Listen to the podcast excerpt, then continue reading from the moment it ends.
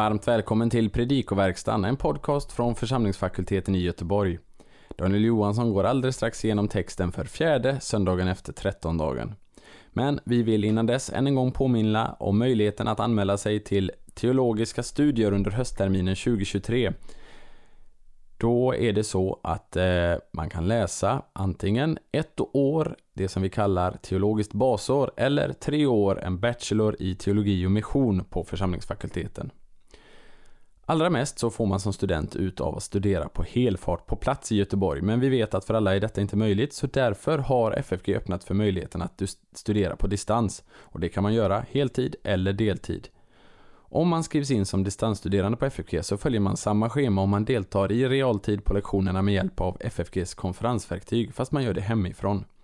Om det är så att du eller någon du känner skulle kunna vara intresserad av det så hittar du mer information och möjlighet att göra en intresseanmälan på vår hemsida ffg.se. Där kan du också finna kontaktuppgifter till oss om du har några frågor angående detta. Ansökan inför höstens teologiska studier behöver göras allra senast den 31 mars i år. Men nu, en genomgång av kommande söndags text. Vi önskar dig god lyssning. Tredje årgångens evangelium för fjärde söndagen efter trettonde dagen är Matteus 14, 22 till och med 33. Jesus går på vattnet. Vi ska inleda med språkliga observationer och de blir ganska många den här gången.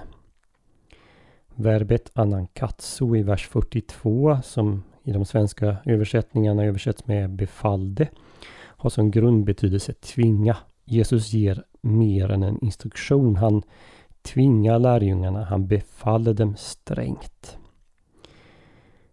Huvudverbet anakatsu följs sedan av två infinitiv. M. Benai, stiga i och proagein, fara iväg. Eh, det förra infinitivet, benai, är en aorist. Det senare en presens.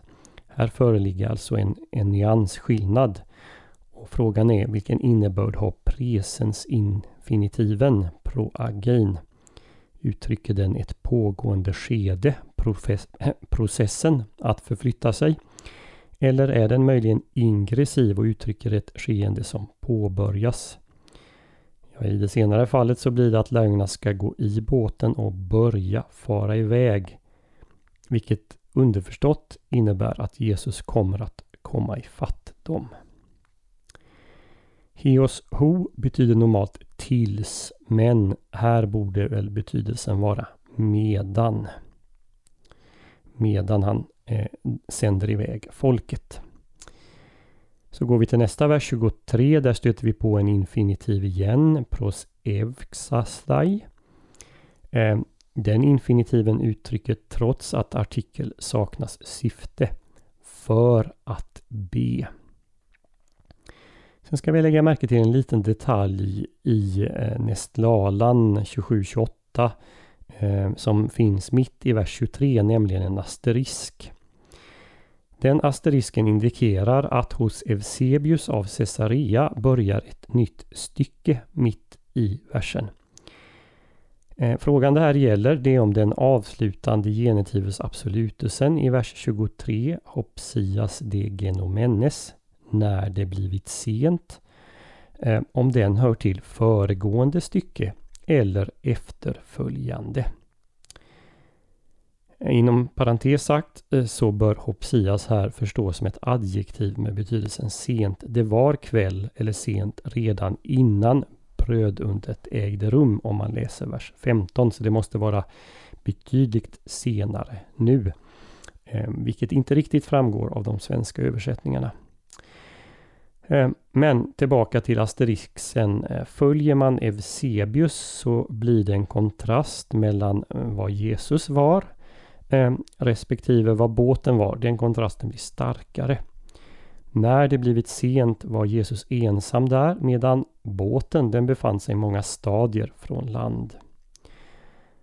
Den här senare aspekten den framhävs i Folkbibeln 2015 som liksom Eusebius påbörjar ett nytt stycke i vers 23. Matteus anger avståndet från land till många stadion Det är inte särskilt precis. En stadion, en stadion var 192 meter. Eh, och här handlar det om många. Handlar det här om flera kilometer? Ja, vi vet inte. Det är oklart och det förklarar kanske de eh, olika varianterna som finns på det här stället. Ganska många manuskript, inklusive Sinaiticus och majoritetstexten, säger att lärjungarna var mitt i sjön. I vilket fall, evangelisten tycks understryka att de redan kommit en bra bit från land trots att båten är hårt ansatt av vågorna. Basanitsomenon hypotokymaton. Och att den är hårt ansatt av vågorna det förklaras med att det var motvind. Basanitsomenon, presensparticipet, ehm, är troligen koncessivt. Ehm, och därför översatte jag trots att eh, man var hårt ansatt.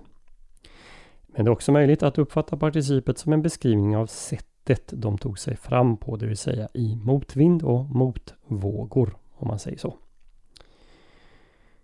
Vers 25, eh, där möter vi uttrycket eh, tetarte de philaketes nyktos, som vi översätter vid den fjärde nattväkten. Här följer evangelisten den romerska indelningen av natten klockan 18 på kvällen till klockan 6 på morgonen i fyra delar. Den fjärde nattväkten avser då någon gång mellan klockan 3 och 6 på morgonen. Då när det är som mörkast. Det kan vara strax före gryningen, så som Bibel 2000 översätter, men det kan också fortfarande vara flera timmar till solens första strålar. Evangelisten säger vidare att Jesus är pros kom till lärjungarna. Verbet är chomai följt av prepositionen pros har hos Matteus och i övriga Nya Testamentet normalt betydelsen att man kommer fram till någon, inte bara rör sig mot någon. Det vill säga det indikerar en uppnådd närhet. I vår text så förekommer det här uttrycket erchomai följt av pros hela tre gånger. Det här är vers 25, det är senare i 28 och 29. Om den här förståelsen är riktig, normalförståelsen, så betyder det att Jesus i princip kommit ända fram till båten. Att Petrus därför bara behöver ta några steg på vattnet eh, innan han kommer fram till Jesus. Och vidare då att Petrus stod intill Jesus, hade kommit fram till honom när Jesus fick rädda honom. I vers 26 översätter Bibel 2000 Legontes hotti fantasma estin mycket fritt. Det är antingen fråga om direkt eller indirekt tal som uttrycker att lärjungarna sade Det är ett spöke eller Det är en vålnad. Och här ska vi lägga märke till ett ovanligt språkligt fenomen. Notera att fantasma saknar artikel samt att det följs av ett verb av verbet estin. När så är fallet, när substantivet är obestämt eh, och följs av verb på det här sättet, så uttrycker det att något tillhör en viss kategori. Jesus beskrivs här som någon i kategorin spöken. Det här fenomenet, ehm, det syntaktiska, är relaterat till Colwells regel som jag har tagit upp vid tidigare tillfällen här i Predikopodden. Den som vill fördjupa sig kan läsa en ganska lång utredning i Daniel Wallis Greek Grammar Beyond the Basics, eh, nämligen sidorna 256 till 270. Och det här exemplet det finns på sidan 266 alldeles i slutet av paragraf 5. Vi går till vers 27.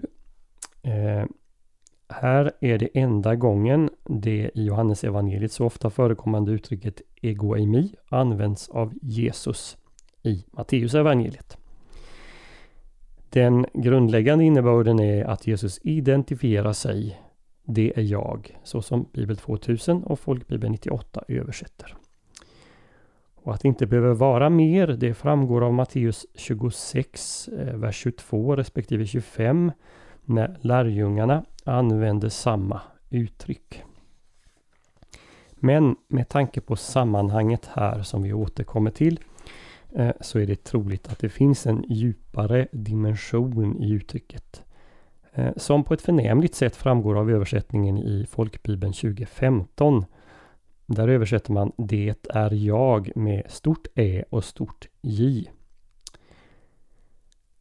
Men låt mig nu en gång för alla slå fast, jag har talat om det tidigare, att det här handlar inte om Guds namn JHVH eller någon anspelning på den brinnande busken eh, som i Septuaginta i eh, Andra Mosebok 3 inte uttrycks med egoimi som vi har här.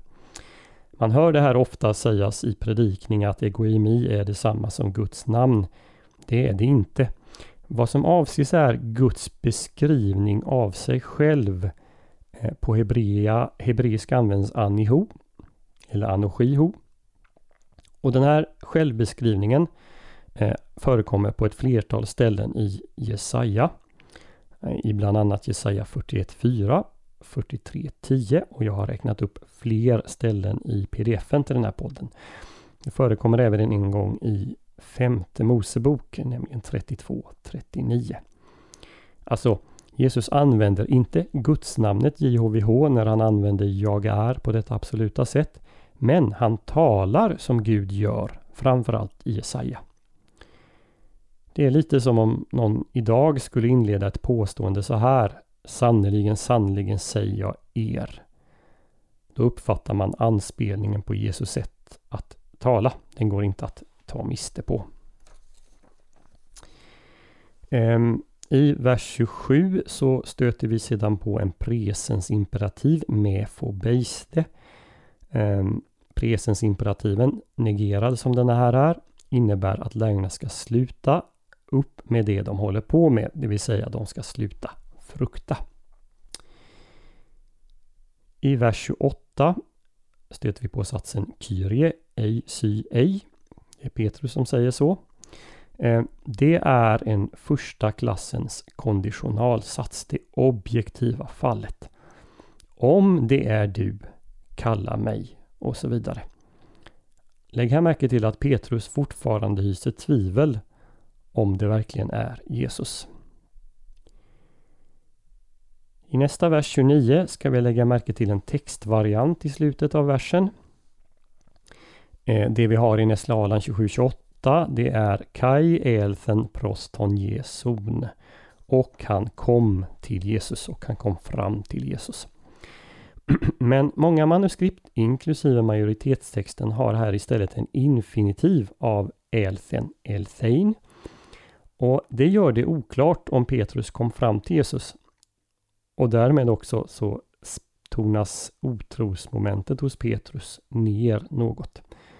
Det är lättare att föreställa sig att tvivlet uppstår på väg till Jesus än att det sker när han redan kommit fram.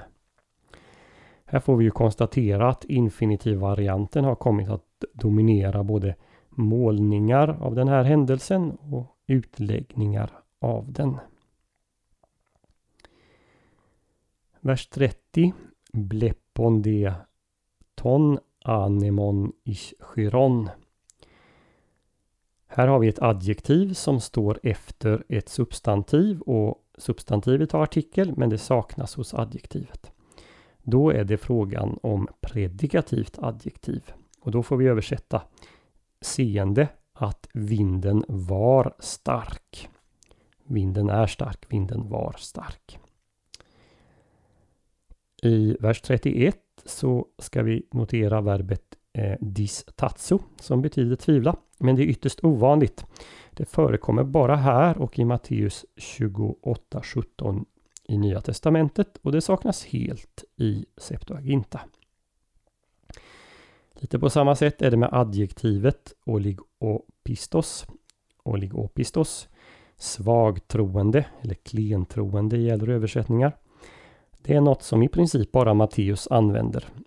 Undantaget är Lukas 12.28. Ser man på användningen hos eh, Matteus så används det alltid av Jesus och det utsägs om lärjungarna. Det handlar alltså inte om otro utan om svag tro. Och hur liten den än är så förblir de hans lärjungar och de följer honom. I vers 32 så har vi en genitivus absolutus, anabanton auton, när de steg upp i båten, det vill säga Jesus och Petrus. Med genitivus absolutus är det så att den används när det förekommer en subjektväxling i en sats. Huvudverbet tillhör vinden när de, det vill säga Jesus och Petrus då, steg upp i båten lade sig vinden. I vers 33 är grekiskan tvetydig på flera sätt. Det gäller i inledningen. Hoi de en to plojo prosekynesan auto. Där kan man antingen översätta De i båten tillbad honom eller De tillbad honom i båten. De svenska översättningarna de går här på alternativ 1. Sen är verbet prosekynesan också mångtydigt. Folkbibeln översätter med tillbad, så gör också många engelska översättningar. Eh, Bibel 2000 föll ner för honom. Båda är möjliga. Jag kan också nämna att de flesta kommentarer går på tillbad worship. Eh, Lutherbibeln däremot i sin översättning har föll ner, alltså samma som Bibel 2000. Till sist en kommentar till Theohios ej alldeles i slutet på versen. Här saknas artiklar både framför Theo och framför Hyos. Betyder det att Jesus är en bland många Guds söner? Ja, så skulle man ju kunna tolka det. Men med hänvisning till samma avsnitt i Wallis som jag tidigare nämnde och Colwells regel. Ehm, så eh, när vi har predikatsfyllnad här utan artikel och när predikatsfyllnaden föregår huvudverb.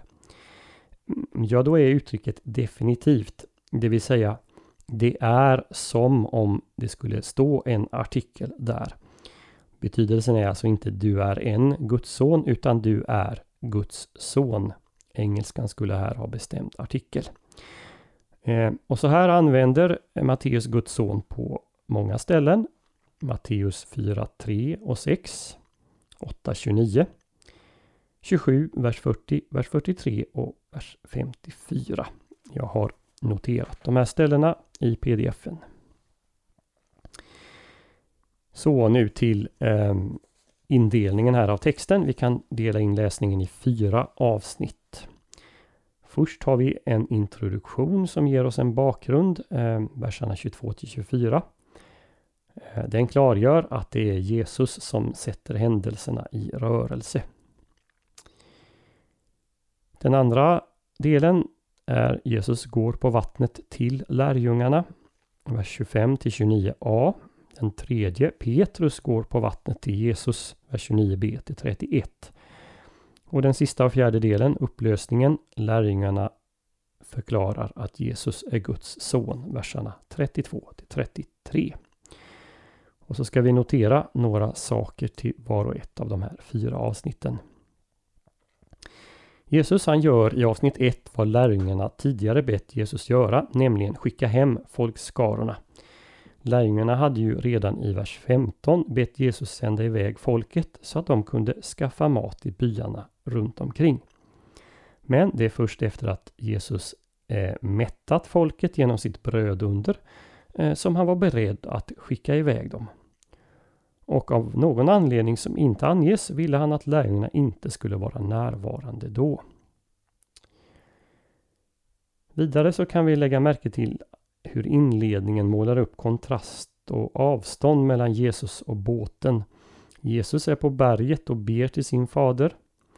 Lärjungarna är i båten. De verkar klara sig bra även om de måste kämpa emot vinden. Eh, när den här distansen, avstånden är övervunnit i slutet av vår läsning, ja då är Jesus tillbaka i båten och det är då lärjungarna kallar Jesus för Guds son. Och därmed indirekt att Gud är hans fader. Nu är inte Matteus explicit om det här, men det är möjligt att vi har en slags inklusio här. I bönen i inledningen så talar Jesus till sin fader och i slutet så blir han bekänd som Faderns son. Vi går till den andra delen. Det finns ingenting som tyder på att lögnerna var skräckslagna av vinden och vågorna. Som ju är fallet i eh, tidigare skede i Matteus evangeliet 8, 23-27 när Jesus stillar stormen. De stöter på en svårighet men det verkar inte vara något som går över deras förmåga. Deras rädsla den uppstår när Jesus kommer gående på vattnet. Och Då är det så att lärjungarna reagerar i tre steg och att vart och ett av dessa möts av tre svar från Jesus. Lärjungarna blir förskräckta för det första. För det andra så säger de att han är ett spöke. Och för det tredje så skriker de av fruktan. Jesus svarar för det första med orden var lugna eller fatta mod. Det är ett uppmuntrande verb eh, som används här.